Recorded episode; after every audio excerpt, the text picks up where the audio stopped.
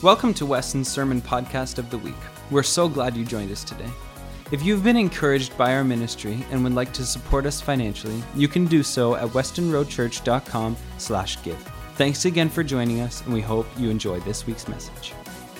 wide open and, and seemed comfortable. And I looked forward to seeing all of your faces sitting in the pews. And, and I'm just so thankful that three years in a row I'm able to come to your church. Um, somehow you still trust me, and, I, and I'm thankful for that. When, uh, when your pastor said that we matured into better preachers, um, I was worried that he was going to stop as after just the word mature because I'm like, I don't think I really have matured too much. But, but preacher, I, I think I'm doing a better job, and I like to think that I'm, I'm getting better as I get a little bit older. But I, uh, I am I'm thankful for every opportunity that I have to be able to speak and, and to be a part of, of services like this. Um, I, do, I do love your pastor. I, I've said it every time I come here. I, I do really admire him and look to him.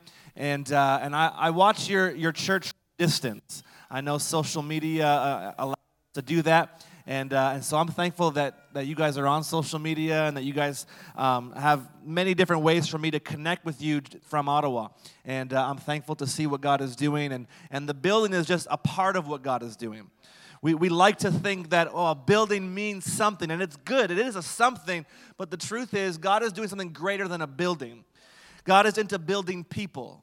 He is into changing hearts and changing lives. And although you have a nice building, it can't stay at just a nice building. It needs to get dirty with people. It needs to have the, the, the mess of people's lives in this place so that God can bring about new people and change hearts and change lives. And so never be satisfied just a new building. I know your pastor is not satisfied with just a new building, but, but be excited about what God wants to do with this building because He's going to change some lives and you get to be a part of that, that experience with Him. And so uh, last time I was here, um, I had three kids. Um, I still have three, but now I have four. Um, I, I, I had three daughters. And uh, from the first kid to the third kid, I had prayed for God to give me a son, and uh, he chose to ignore me like he did Bartimaeus. I called out and cried out and says, God, um, could you please give me a son? I need a son. And there are people who spoke into my life and say, I could see you with all girls, and I would rebuke them and tell them to get away, get behind me, Satan. And and uh, and my mom didn't like I said that to her, but still. And so um, I, I I finally I finally had a boy, and, uh, and so I'm really excited. Um, I remember when I first found out, um, it, was, it was great news, and I'm like, I knew we can, we can have a son. I knew God loved me, and, and uh, it was an amazing moment. And, uh, and then there was like a week before we had our baby, we had to go for an extra ultrasound because my wife was overdue like she was for every other kid we had. And um, there was this moment of panic that set in. That what if the first ultrasound was wrong? And I sat there for a moment. I began to sweat a little bit. That's also because I'm a little bit overweight. And so I was just panicking. And, and I said to my wife, I'm like, what if it's another girl? She's like, well, we'll be happy. I'm like, are you sure? I don't know about that. And, and, and, and the, I'm just being honest. The ultrasound technician was like, yeah, your, your boy is healthy. I'm like, could you say that again? And she's like, your boy is healthy. I'm like, yes, Lord. So uh, we rejoice. Uh, he is our favorite child. And... Um, it's not, it's not it's sort of true. But, um, but today is actually my, my youngest daughter's birthday. Um, she turned four today. She's our blonde bomber. She, um, she's our only blonde hair, blue eyed kid. And uh, you do not want to meet her in a dark alley at night. Um, she is a little bit on the crazy side. Uh, I love Addison, but I'm scared of her at times. Um, she was hitting her other sister one time, and I said, Addison, stop hitting your sister. Not even joking, I'm not exaggerating. She turns to me, she says, You're next. And the door locked. I'm just being honest. And so, um, so my, my kids are, are getting bigger. Uh, I, my, my daughter Olivia is uh, turning nine in September. My daughter Ava is turning uh, seven, seven, six, six, uh, seven, seven. I can't remember how old they are anymore, uh, but uh, they're all getting older. That's what happens every year. And so I'm excited. God's been so good to us, and, and you'll hear a bit about my journey again. I, I like to share my story because I like being real with what God's doing in my life, and I, and I like to believe that our stories can encourage people. Our stories can strengthen people. And uh, when, I, when I share my stories about my journey and where God is bringing me, where He's brought me from, I don't say them um, to make people feel bad or feel sorry for me. I don't do it to guilt anybody uh, into to helping me. I, I share it because it's a part of my journey, and we should embrace every part of our journey, even the difficult moments, and realize the difficult moments make us better, make us stronger, and we are able to rejoice when we, when we overcome those difficult moments. And so you'll hear me share a bit uh, with, with some honest um, input as to what God has done in my life. And, and so uh, I'm, I'm thankful that you're here this morning. Can you open up your Bibles this morning to the book of John, John chapter 6? And uh, this is going to be one of the most encouraging um, uh, um, pieces of scripture to read right on the get go here. And, uh, and I'm excited to share it. But, but just trust me as I read this. We are going somewhere with, with this message um, today. And I'm going to be reading from John chapter 6, verse 53 to 58. And we'll recap the story in just a few moments. We'll recap what, what kind of has taken place over the last little bit in pieces of scripture here. But starting in verse 53, going till verse 58, says this. Jesus said to them, Very true, truly I tell you, unless you eat the flesh of the Son of Man and drink his blood, you will have no life in you. Whoever eats my flesh and drinks my blood has eternal life, and I will raise them up at the last day. For my flesh is real food, and my blood is real drink. Whoever eats my flesh and drinks my blood remains in me, and I in them, just as the living Father sent me, and I live because of the Father. So the one who feeds on me will live because of me. Verse 58 says, This is the bread that came down from heaven. Your ancestors ate manna and died, but whoever feeds on this bread will live forever. Let's just pray this morning. Father, I thank you so much for your word and the truth that it speaks. God, I, I believe with my heart that we are not after more information this morning, but God, we are after application for our hearts. God, information is available to us at any moment on our devices. At any moment, we have information that we need. But God, application from your word is what we need today. Because we know that what infiltrates our heart with your word come out in how we live, in how we respond to our everyday life. So, God, I thank you. I love you. I need you now more than I ever have. In your name I pray. Amen. I've entitled this message this morning, Keep Going.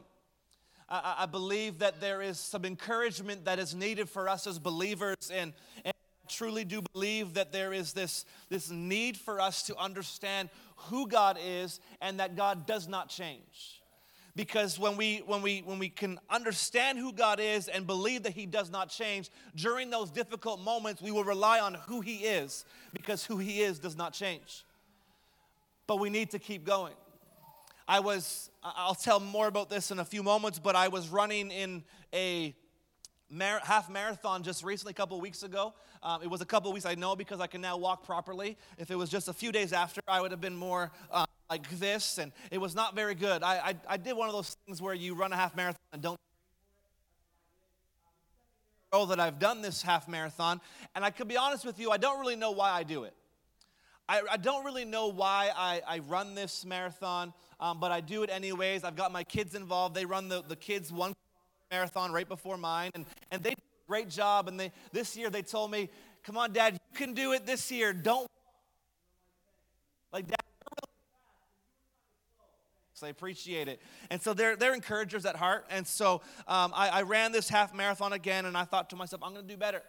And just like the first year, there was, this time I wasn't as surprised by it, but first year I ran, there was this moment where as I was running, people were cheering me on. Not just, yay, runners, they were actually calling me by name.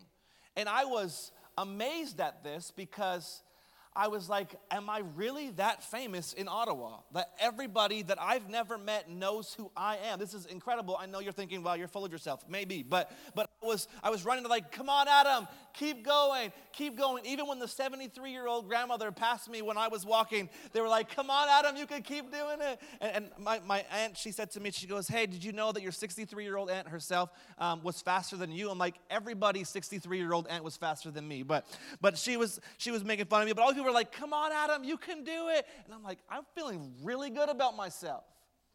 And then partway through the race at like kilometer 15, when I was at the drink table just getting refreshments, and I should everybody was still running. I'm just, can I have another one? I'll have a third, please. This is great. And and I was just like playing basketball with one of the cups in the garbage can. It's all true story. And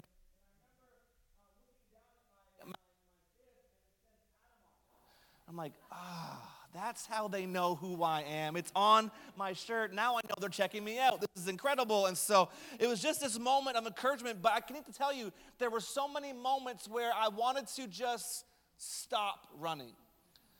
There was moments where I thought, wonder if there was a car that I can just hitch a ride closer to the finish line, walk the rest of the way, and everybody would be amazed by my time. That didn't happen. I wonder if I could blend into the crowd and just kind of stop doing what I'm doing because I have no idea. Like I wrote three sermons during that entire five-hour half marathon. It was it wasn't five, but close. And, and, and I remember writing all these different thoughts, but one that kept coming back to me was, why did you do this? Like I was excited at first, but I'm partway through, I'm like, what in the world were you thinking? Like, are you just trying to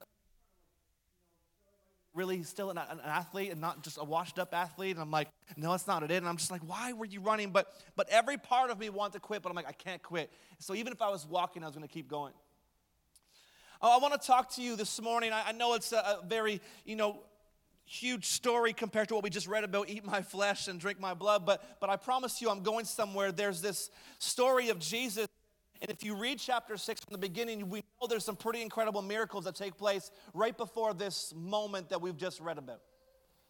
There's this moment where, where Jesus and his disciples are talking to a large number of people, and all of a sudden his disciples say, Hey, Jesus, just so you know, um, maybe we should get going because everybody's hungry and we need to get some food and we don't have food to give them. And we, we know that Jesus takes some bread and he takes some fish and he feeds about 5,000 plus people from just a little bit amounts of food. And there was even some left over because Jesus is awesome and he was able to do that. And now there's this excitement about Jesus. There's this, there's this excitement in the crowd, and the followers are like, We like this guy. He just fed all of us with nothing. This is incredible. We want more from him. And then we know that Jesus his disciples back across the, the water. And he goes off to a mountain to pray by himself. And there's the crowd who was in love with him. There was his disciples going that direction. And he's there on this mountain. And at the time where he was finished doing what he was doing, where he was seeking his father, he decides, I'm going to go join my disciples, but never left with a boat. And this is that other miracle that we know about, that we've talked about on many occasions, where Jesus begins to walk on water. It says that while his disciples were, were struggling because of the water and the winds and the waves, Jesus shows up on the scene walking on water. I don't know if you've ever tried it. I've only been successful to walk puddles, and that's as cool as I get when it comes to walking on water. I did, although, have some students who convinced me that they could walk on water. All you have to do is run at a very incredibly fast pace on an angle, and you could do it for at least four steps. They lied, they sank okay? But there's this incredible moment of, of Jesus walking on water and says, Do not be afraid, it's me. And Peter says, If it's you, can you tell me to come to you? And I love that part of the story. It's an encouragement, it's a whole. Sometimes wonder if Peter thought he would actually do it. And he says, Come. But never in there is there a moment where Jesus says, Yes, come walk on water. He just says, Okay, come to me. And so I wonder when Peter first stepped out if he actually expected his foot to stay on top of the water. Sometimes God will call you to do things and you're not sure how it's supposed to work and you think it's going to go this way and God does it in a completely different way. And that's how awesome God is. He, he goes beyond our expectations. As I said, we think that we've just built a new building, but God has something greater in store. And Peter gets out and there was a moment of, I can't believe I'm doing this. There, Jesus, I can't believe I'm doing this. Oh my goodness, look at the waves, look at the wind. Sink and fear crept in, and fear stopped. It's reached out and grabbed a hold of him, got him in the boat, and they were at the shore, and they were good. And now the crowd on the other side realizes that Jesus and the disciples have gone, and they said, Hey, that guy who produced an incredible miracle, we need to go back and find him. And so they go back across the other side as well. And they are now looking for Jesus and they find him. And now we find this moment where they are really excited that Jesus is here and they have an opportunity to encounter him again. And I love the conversation that takes place. They say, like, when did you get here? And Jesus is not the kind of person who was going to sugarcoat things. God is not a God who will sugarcoat things. He will call things as they are. Remember in the Old Testament where Abraham wanted this kid and he says, Look, you and your wife are going to have a kid. And his wife laughs and he goes, Why did you laugh? And she's like, I didn't. He goes, Yes, you did. And that was the end of the story. It was an incredible moment in Scripture where God just calls out the truth. He goes, Yes, you did. No, I didn't. Yes, you did. All right. And we like to think that we can kind of fool God into thinking that everything's good or everything's all right. And God says, No, it's not. Let's not play the game here. Let's be honest with what's really going on. But in this moment, they said, When did you get here? We were looking for you. And Jesus looks back at them. He's like, You weren't actually looking for me. You weren't actually looking for me, but you actually just want things from me. Because of what I did with the bread, because I did with the, with fish, you finding me so you can have something else from me. You've already eaten the bread I provided, so what you want is more. And Jesus is getting to something. He's trying to get to the point that, look, if you just keep having bread, it's always going to be something you want more of. But if you can take hold of me, you're not going to be hungry the way you are now. I don't think Jesus hated doing miracles. I actually think he liked doing miracles. But oftentimes he'd say, hey, don't tell anybody about this. It's not yet, not the time yet. Don't say anything. God doesn't dislike doing miracles either. He loves to do miracles. But in everything, God's intention, as with Jesus's in Scripture, we see that it was always for people to be drawn to Him, not His blessings. I need you to understand that God's plan when it comes to miracles and blessings isn't so you can seek miracles and blessings, but it's so you can seek His presence. It's always been about His presence. It will always be about His presence. He desires for you to go after Him, not the things that He can offer. Do we benefit from God? 100%. Do we receive things from God? Absolutely. Is it bad for us to ask for things from God? No, it's not. But in the end, all of our direction should be after His presence, after His heart, going after who He is. I heard a quote from Tommy Tenney when I was, when I was younger, and, and, and he said that God will always offer His hand before He offers His face. And the question is will you just accept the hand without going after His face? I love the story of, of Moses when he's leading the people of Israel, and God says, Here, Moses, what I want you to do is I want you to go and enjoy the promised land that I'm giving you. Just go and take it. It's amazing. And Moses stops and asks this question. I think sometimes I would say that I'm not as good as Moses would be, where I wouldn't ask this question, but he says, God, let me ask you a question Is your presence going with us? And he says, No, it's not. He goes, I need it to come with us. Because if your presence is not going with us, actually, he says, it is coming with me, with you. And he says, okay, because if your presence does not go with us, do not send us up from here. He said, because without your presence, we are nothing. We have no identity. How will we be looking any different than anybody else? Your presence is what separates us from everybody else on the face of this earth.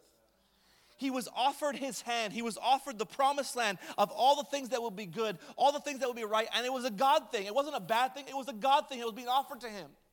But God will offer good things. But his hope and his intention is always that you'll go after his face. Because he knows it's in his presence that your life is changed. It's in your presence that things happen. It's in his presence that God can do miracles like never before. We are not called to be spectators of who God is, but we're called to have intimacy with Him. I know we don't like to admit it, but God is not our genie in a bottle. That if we ask nice or it's now very serious, God will have to answer us. He'll have no choice to do this or that, but, but we need to understand that God's intention and His will has not changed, that He desires intimacy with us. For us to have intimacy with Him. But we have often found intimacy with the things of God rather than God Himself. Please hear me. I'm not saying that things from God are bad. The things God blesses you with and gives you are to be enjoyed, are to be, are to be to, to find excitement in and fun in, but we are never to make that our God. Because a new building cannot please you the way God can. It might look good, but in the end, in about a month or two, you'll say, Well, we should have done this. Or what if we added this? Or now we're too big, we gotta do something else. But if God is the centerpiece at all times, it doesn't matter what our building look like, looks like, doesn't matter what kind of car we drive, what kind of house we live in. What matters is that He is the center of our life and He fills our every need. He gives us joy, He gives us peace, He gives us protection, and that's all right for me. And up until this point, there's this moment of excitement, I know from the disciples, because they're benefiting from the attention as well. If this were a presidential race or a prime minister of Canada race or, or, or, or the election that we just had in Ontario, the party's excited because their candidate is doing a great job right now. This is great. Jesus has just fed 5,000 people. That was great publicity for us. He is going to be the next king for sure. This is going to go just as planned. And the disciples witness him walk on water. This is incredible. Like, this guy can do everything. He can cut taxes like never before. This is amazing. The gas will go down another 10 cents. I cannot believe it. Please, Lord. Like he's walking on water, he's feeding people with just a little bits of food. This guy is incredible. He is who he says he is. I cannot believe this. And they're endorsing his message. And then everything changes in a moment. I can just see the disciples there as the crowds are coming around Jesus and they're like, This is our guy, this is our candidate, this is our guy. He is going to change the world, it's going to be amazing. Listen to him speak. And Jesus begins to speak I am the living bread that came down from heaven. Whoever eats this bread will live forever. This bread is my flesh, which I will give for the life of the world. Jesus said to them, Very truly I tell you, unless you eat the flesh of the Son of Man and drink his blood, you have no life in you. Whoever eats my flesh and drinks my blood has eternal life, and I will raise them up the last day. For my flesh is real food, and my blood is real drink. Whoever eats my flesh and drinks my blood remains in me, and I in them. Just as the living Father sent me, and I live because of the Father, so the one who feeds on me will live because of me. This is the bread that came down from heaven. Your ancestors ate manna and died, but whoever feeds on this bread will live forever. Stop for a moment. This is somewhat okay with us right now because we've read scripture and we understand what's taking place. But for a moment, allow yourself to be exposed to this piece of scripture for the very first time that you are one of the disciples, that you are one of the followers, and this man who you've seen perform some miracles stands up and says, Hey, if you eat my flesh and drink my blood, only then can you have eternal life. What did he just say? Like, think about the disciples. This is our candidate. Listen to him speak. Eat my flesh and drink my blood. what? Jesus, let, hold up, Jesus. Let's let's just stop for a moment. Can you um, change the wording of that? If you don't eat my flesh and you don't drink my blood, you're not going to have life. Was that better, Peter? Yeah, sure. Do what you want to do. No problem. And it's just this crazy moment of Jesus, you've ruined your reputation. You've ruined what you had going. Everything was going perfect. And then all of a sudden, you ask us to eat your flesh and drink your blood. Have you lost it? Did the salt water get to you? What in the world happened? But Jesus was not making any mistake in the situation, but he was being very serious. Now, please understand when he says, Eat my flesh and drink my blood, he wasn't actually talking about gnawing on his arm or actually drinking his blood, but it was about identifying with what would take place on the cross. That we would partake in that, that say, He died in my place. I, I, I, put myself with Him. I, I identify myself with Him, that what He did, that the body that was broken was for me. That's a part of my life. I was deserving of that, but He took it, so I identify with Him. So we take the remembrance cup and we, we, we eat the bread and we, we say, God, we do this in remembrance of you. Because we remember the sacrifice that was made for you and for I. That we have the freedom that we have because of this very piece of scripture. To respond and to receive to what he's done for us and what he continues to do for us. But all of a sudden, the people are kind of wondering what in the world is going on. At first, some of them said, before he got very specific, they said, But isn't he just Joseph and Mary's son? Like, how did he come from heaven? Like, what is he even talking about? And then he goes further to say, Eat my flesh and drink my blood. Is this guy for real? Like, what is really happening here? But you got to understand something with God is God is not one for people who to play it safe. that God actually draws a line in the sand. He says, pick a side. That there is actually no room for lukewarm. We see it in Scripture. We, we like to try and hide it or deny it, but the reality is, Revelation 3 15 and 16 says, I know your deeds, that you are neither hot, uh, cold nor hot. I wish you were either one or the other. So because you are lukewarm, neither hot nor cold, I'm going to spit you out of my mouth. He is not one for hot or cold. He would uh, for, for lukewarm. He would rather you be cold because at least when you are cold, you are aware of what you need. But if you are lukewarm, you're content. And you blend in to either side. So he says, pick. And so Jesus lays, draws this line in the sand. He says, okay, you want me? You were looking for me? You say you want more than just what I can offer? Well, here's the deal. If you want me, you have to have all of me. Eat my flesh and drink my blood. And all of a sudden, the crowds are like, well, Jesus, this is a little too difficult. There's no way. And one of the most disappointing moments of Scripture one of the saddest moments of Scripture that, in my opinion, I know there's some other ones that we might see, and, and there's some moments where there's sadness and we feel bad for people, but one of the saddest points of Scripture is right here in John chapter 6, where a few of them actually said this on hearing it, many of his disciples who can accept it? From this time, many of his disciples turned back no longer followed him. Because of what he asked being too difficult.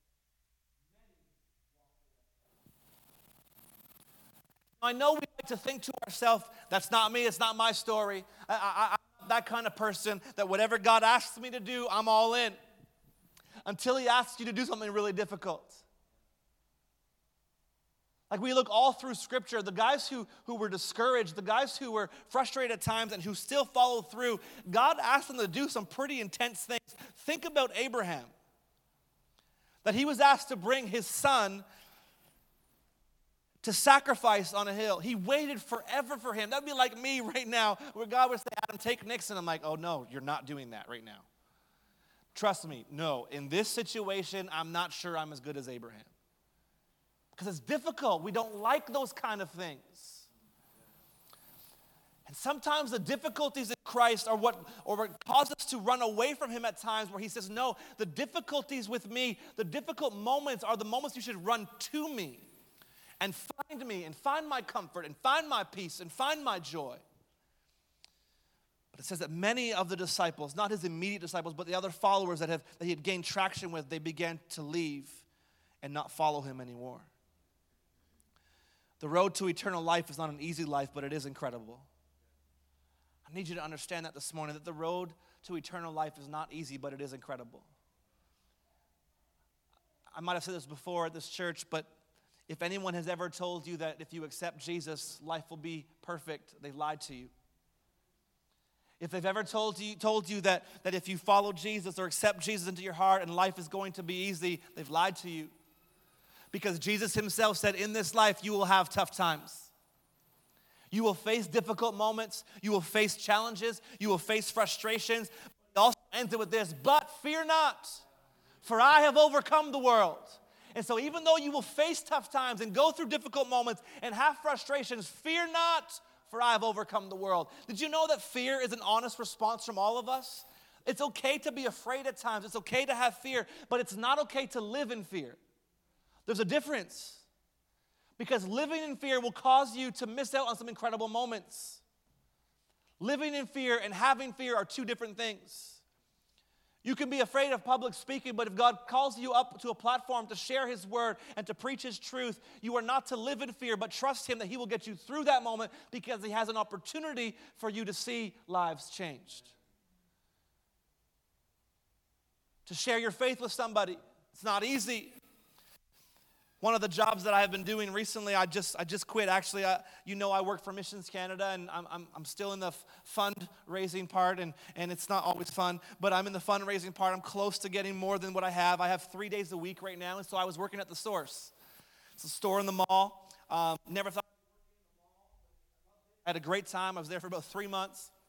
And uh, I, now, I now work with a, with a charity group called um, Their Opportunity for 20 hours a week. And Their Opportunity helps put kids who are um, from low income families or at risk youth into um, sports and recreational activities. It's a pretty awesome opportunity. I get to work from home and, uh, and be around more. It's pretty awesome. But working at the source, I had, I was in a, in a world of people that do not believe what I believe.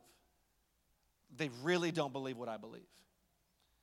And there were moments of, okay, how am I going to navigate through this? Because I understand that I got to be sensitive when it comes to these people, but I'm also a Christian who believes that God can change lives, and so I'm not going to hold back. And there was this one night where God put me on a shift with this one gentleman who did not believe what I believed, and he knew I was a Christian. He heard that I was a pastor at one time, and this is how it always went. Every conversation about me being a pastor at the source went like this Hey, so what'd you do before you came to the source? Oh, I was a pastor. Huh, that's a big jump. I'm like, yeah, thanks, awesome. And I have to go through, well, I still sort of do it. I travel and speak. Whenever John brings me to his church, I get to go speak somewhere. It's pretty amazing. But so it got around that I was a pastor and I had four kids, so they called me four kids. And, uh, and so this guy says, hey, can I ask you a question? I was like, sure. He says, um, do you think people are born good or they're born bad? I'm like, well, this is going to be a fun conversation. I began to talk and I began to share my belief, and I believe that we're all born into sin. We're not necessarily bad people, but we're born into sin. But that's why God sent His Son to die on a cross so that we can be made good and we can be made whole and we can live a life with Him forever. And I tried to share all these things, and I'm not even. I got to a point where at the sermon I would have had him bow his head, close his eyes, and ask anybody lift their hand up they wanted to receive Jesus. It was only him and I, so it would have been only one person, but really awkward. But there was this moment of, wow, I can't believe I have this opportunity. But before the conversation ever started, there was a moment of, God, I can't really preach here, can I? And fear decides to creep in and say, you can't, you can't share that in this place. You can't do that. And although fear is a natural response and it's real, we're not to live in fear because if I lived in fear, I would have missed out on a moment to share who Jesus was with this young man. And I have this other guy who calls me pastor, and he says I'm one of his adopted sons. He's from Toronto. He's like 20 something years old and, and does not believe what I believe and uses every colorful language you could ever imagine. And he tells me all the weird stories. Like he tells me when he does stupid things, like he's like, hey, I got really uh, messed up this weekend. I can't wait to tell you at work. I'm like, you can't wait to tell me when we get to work? This is weird. He goes, it's a long story. I got really high. It's going to be cool. I'm like, how is this going to be a cool story right now? I'm like, okay, I'll see you at work. And he's like, okay. So I was at this party. I'm like, really? You're actually going to tell me all about this? And you know what I noticed? He was not afraid to share his stories with me. So why would I ever be afraid to share my stories with him? Because I believe my stories have the power to change lives. His stories have the power to make me think, wow, you're kind of crazy. I love him. I, I, still talk with him, even though I don't work there anymore. But fear will cause us to miss out on those moments that God wants us to have. So fear is natural, but we're not to live in fear. The road to eternal life is not easy, but it is incredible. And I want to kind of end with this moment here, kind of land the plane. It's something that kind of came to me, and we like to assume, we like to think that the quote that we've heard numerous times, we've watched any kind of sports movies or sports motivational clips or whatever, um, even outside of sports, there's that one phrase people always say, I don't know if you've ever heard it, it says, quitting is not an option.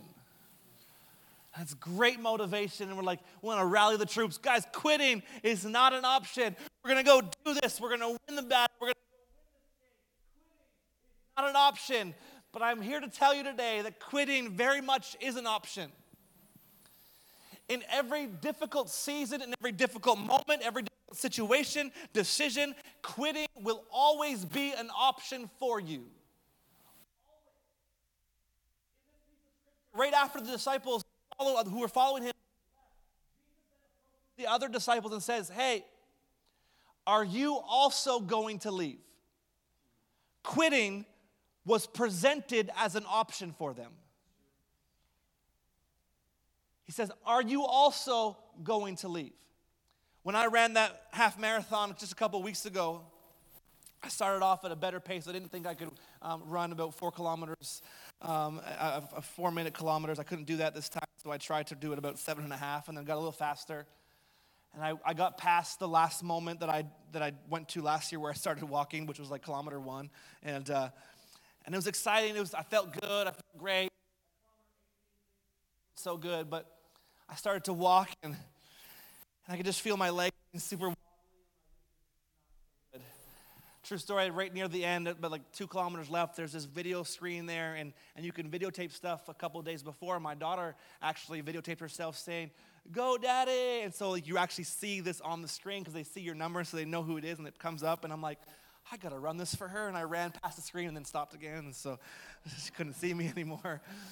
But, but there were so many moments in that race where quitting was an option for me where I'm like, I can't do this anymore. Like, this is too difficult. It's hot, first of all. I don't like the flavor of drink they're offering. I really do not like this. And what was that thing I just ate? It was weird, uncomfortable. And why is the ground sticky? I should just stop because it's ruining my shoes. And there were, everything was offering me moments to quit, a way out of this race. Quitting is definitely an option. And I think when we convince ourselves that quitting is not an option, when it actually becomes one, we're discouraged because, like, I never thought I'd get to this point. But if we can understand that quitting is part of the process, that it happens to be presented to us, we're not, we don't hit it unexpectedly, but we can know that it's going to be there. But here's the thing about quitting even though it's, it's an option, it's optional. It's important to remember that part. That even though it is an option, it's just optional that you don't have to select it, you don't have to choose it. I had this, I keep touching that thing with my foot. I had this, this idea of, of, of quitting is, is not an option and it being optional. And I, and I go into the scripture because I, I want to make sure that I'm somewhat being accurate here. And I, and I see Jesus present the option of quitting to the disciples. Says, Do you want to quit? Do you want to leave? And their response is incredible. Their response back to Jesus is, Where else are we going to go? Because you have the words of life. Yeah, Jesus, what you said was crazy. What you said was very difficult to handle.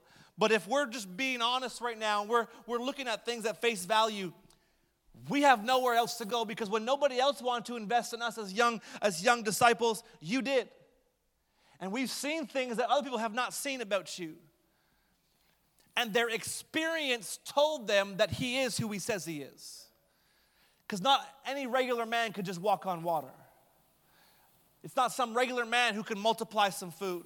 It's not some regular man who could bring somebody's or put somebody's sickness to bed, that they can bring them back to life. Not just anybody can do that, but somebody who has the words of life can, can do that. And he says, you know what? The, the spokesperson of that group says, Hey, Jesus, you can offer us the option to quit, but we're not taking it because we've seen how good you are, and there's nowhere else for us to go but your presence. We need you. Quitting comes in different forms. I won't go into this for very long because I'm getting ready to close, but quitting comes in very diff- many different forms. We quit when we quit our personal life with Jesus. God, it's just too hard to get up and read my Bible. It's just too hard to pray.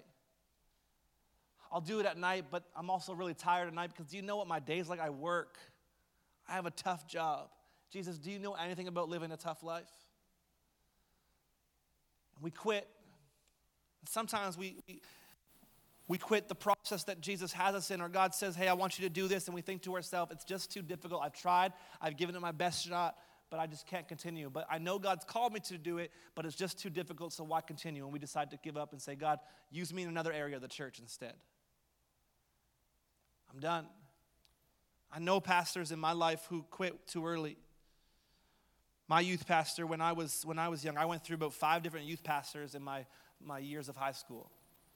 Because we was a small church, people just came in and went out, came in and went out to somewhere else. I remember one pastor leaving and he quit because because there was a moment of difficulty. He says, uh, God's told me that I should leave. And I love this man. I still see him and still talk to him. I love him. I remember about a week after we went on this event with him, he was still not at the time, and it was an incredible moment. God did some awesome things, and he, he went back and he was begging for his job back. But our lead pastor was like, I'm sorry, we can't just tell the church that you heard from God and you want to come back. But that pastor quit too early. Sometimes we leave too early because it's difficult. Please hear me that if it's difficult, That's when you need to press into Him even more. He knows it's going to be difficult, but He doesn't call you according to your strength, He calls you according to His. So, what He's calling you to, He will give you strength for. Trust Him, believe in Him. We can't say, I surrender all except for the difficult moments. I'll, I'll just hold on to them and walk away. Quitting is an option, but it is optional. Can I just get someone to come back and begin to play on the keyboard? We're going to respond in just a moment. I've told you that my, my journey has been an interesting one. It's been fun. I, have I've enjoyed the process of working with Missions Canada and fundraising. I, I wish they would change the word fun out of that because it's not. And um, I, I, shared in the past just the moments of stepping out of my church, and, and that was pretty, pretty incredible. And, and God's been amazing. And, and last year, and I thought very much. And I, I started to look at my calendar from last year, and I'm like, wow, God, you were pretty amazing. You gave me quite a bit of opportunities. And I'm stepping into a season right now where uh, after this, I'm, I'm, I'm, headed back home for a, few, for a couple weeks, and then I'm off to Newfoundland. And then I, I come right back from Newfoundland. I get off a plane in Toronto, and I go right to Braeside, and I family camp at Braeside for a weekend. And then I, I go back home for a week, and then I'm at another family camp in Gilmore, Ontario. And then from Gilmore, Ontario, uh, I'm speaking at my home church, and they're going to kind of do a commissioning service for me as a missionary. And then after that, I'm, I'm headed to Saskatchewan again. I've been there about 80 times in the last like few years, and I'm excited because God opened up that door again for me. And then I'm speaking at another camp, and then I'm coming to Guelph in September to speak at, a, at an event. And, and God's just opening up all these doors. And I'm excited and I'm thankful, and it's amazing. God is so good. That's what you see on the outside. I gotta be honest with you, the inside has not been so pretty at times. My wife and I just bought a house and we bought it last April and we just moved in in March. And so we had some deadlines for ourselves financially and for some jobs. And, and nothing was really happening. The fundraising wasn't going as planned. And I was kind of discouraged. And my wife was discouraged. And we'd pray, we'd pray, we'd pray, and we'd pray. And it felt like God wasn't answering. And then God would answer something in Scripture. We'd read it and we're like, yes, that's, that's a word for us. We're going to hold on to that and then nothing happens. We're like, hey, God, what happened to your word? This is crazy. Like, God, seriously? Is this really what's happening now? And I'd go preach places and I'm like, we're just trusting God. We love Him. It's so amazing. He's so good. But on the inside, I'm like, God, can you even hear me? And one day, I drive my kids to school like I did every day. I took the long way back. I went past where our house was going to be, seeing how the building was going. I'm sure they got annoyed of us driving every single day looking at nothing. And we have this road called 10th Line. And 10th Line goes this way, and then we have another main road just over here. But we lived on this side before, and now we're living on this side over here. And so I, I came around and I was past our house, and I'm coming up to 10th Line. And I began to pray in my car because I was discouraged and I was frustrated and I was, I was down. And here's what I began to pray. I'm just being honest with you today. Hey, God, I feel like you don't love me. Hey, God, I feel like you don't care about me. Hey, God, I feel that you don't listen to my prayers. Hey, God, I feel like you don't answer prayers. I began to go on a list of, of where I think God does not really come through on his end. Hey, God, I feel like you've forgotten about my family. Hey, God, I feel like you're not actually a provider. I'm at the lights. The light turns green, and there's a moment where my heart shifts. And I feel like it's this moment in Scripture where he goes to the disciples, he's like, Do you want to quit too? And quitting was an option. Like, there was moments where I'm like, Is this even worth it? great, I get to preach, but is it really worth all this frustration and disappointment and, and sadness and arguing? And is this, is this really worth it? My wife, I'm not even kidding, at one point she's like, I was actually trying to figure out are there other religions that make more sense? I know, it's crazy. That's what the point we were at. And I crossed over, and in that moment, my heart changes.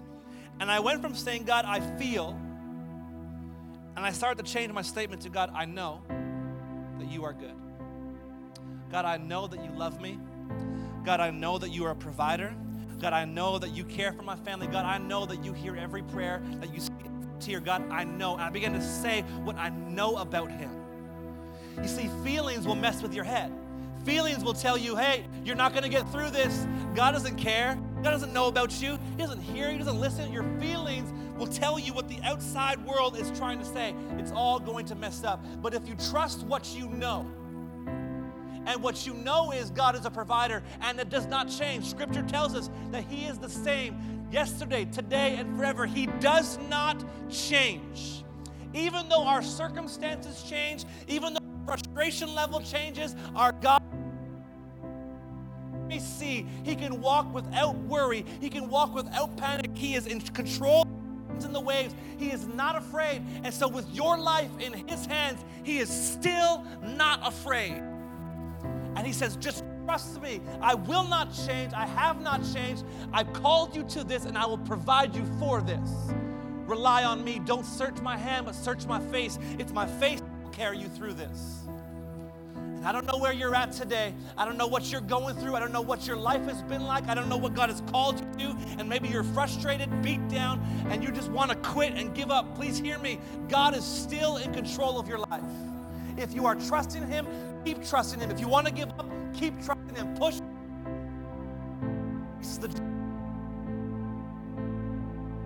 It's available to you. Here's one of the things that we're going to end with today. It's one of the things that I think has gotten me through this, and it's the moments where we get to celebrate. I need to understand celebrate the small moments, celebrate them. When I come back here, now this is the third year, next year's gonna be four. And so I, I come here and I'm I celebrate whenever I come here because it's a third year that God has allowed me to do this very thing.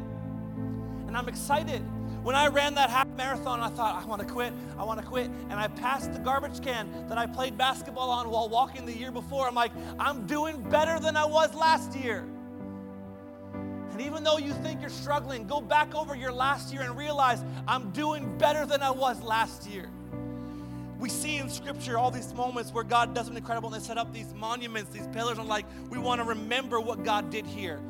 You need to be able to set up those moments own personal life and say, on June 21st or June 10th or June whatever of this year, God did this. And we set up a monument and say, I will remember how good God was because there's going to come a moment where I'm wondering, is He still out there?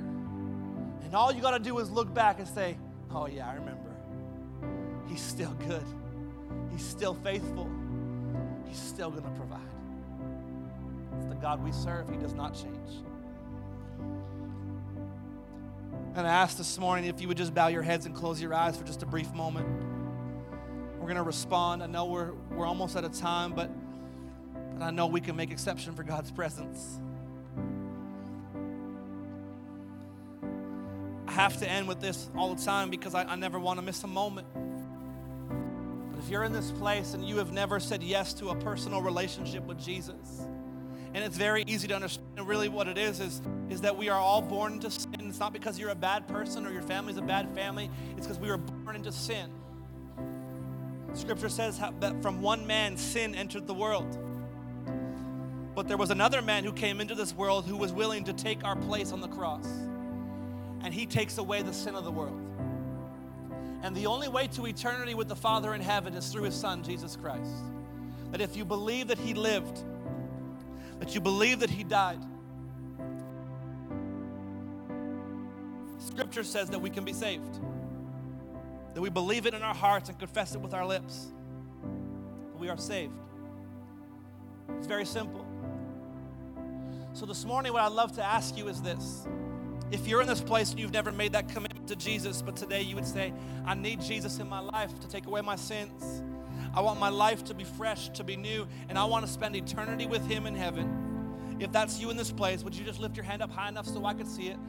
Thank you so much. Anybody else in this place? Thank you so much. I appreciate it. You put it back down. I'll wait about three more seconds for the most incredible decision you will ever make in this life. Awesome. Thank you so much for your honesty this morning. Here's what I want to do I want to give you an opportunity to respond this morning. The first one is this I know this is hard to admit sometimes and it's difficult and we don't like to be put on the spot. But if you're in this place today, we're going to sing a song in just a moment.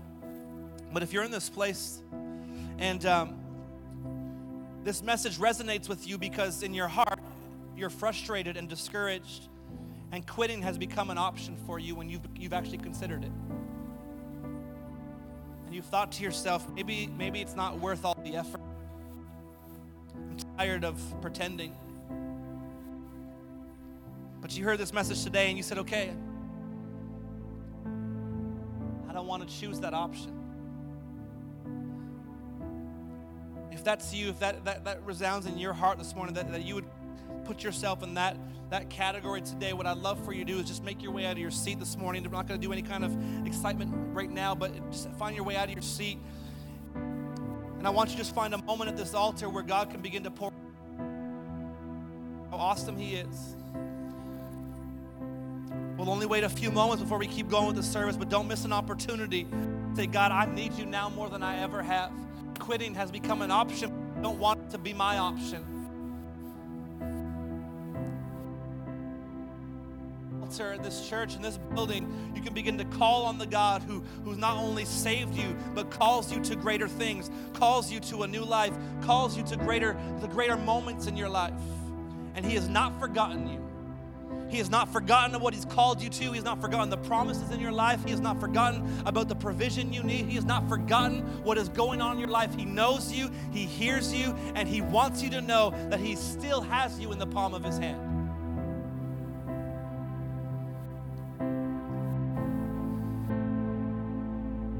My friends who are at the front this morning, God, would you touch their life right now? Would you touch them right now? Would they experience your presence in this place? Would they, would they feel your arm, that your, your arm surrounding them this morning? Would they sense your voice? Would they hear your voice speaking to them today, encouraging them today? God, would they be, be, be comforted knowing that you are a God who loves, that you are a God who provides, that you are a God who protects and cares, and you best is yet to come for their life. Father, thank you that you save them. Thank you that you provide for them. Would you move in an incredible way? I love you, Lord. And here's what I want to do we're going to get ready to sing and worship and give Him praise that He is worthy of for the rest of you who are sitting in your seat, my assumption is every single person in this place, moment where God has come through, only God could have come through. And today, what I'd like for us to do is set up some pillars in remembrance of Him. And find your way to this altar in just a few moments and begin to say, God, thank you for what you did. Thank you for what you did. And begin to remember the moments that He provided for you and cared for you and lifted you up and helped you through your situation. Call Him and say, I remember once before. And so I know I'm still going to get through it because He's done it before. He'll do it again. So I'm going to pray and I'm going to ask you to come to the front and begin to worship. If you want to stay in your seat, you can, but, but there's something so powerful coming out of our seats and approaching this, this altar that we have at the front and calling on the name of Jesus. And they're going to lead us, and I'm going to over to your just a moment, but, but I want us to be able to come to this place as a family of believers saying, God, thank you for what you've done. Thank you for what you're going to do. God, we need you to move again. Father, we love you. thank you so much for this church. I thank you for the people that are in this place. God, what you've done in the past, you even greater in the future. God, what you've done in the past, you are still doing more right now as we speak.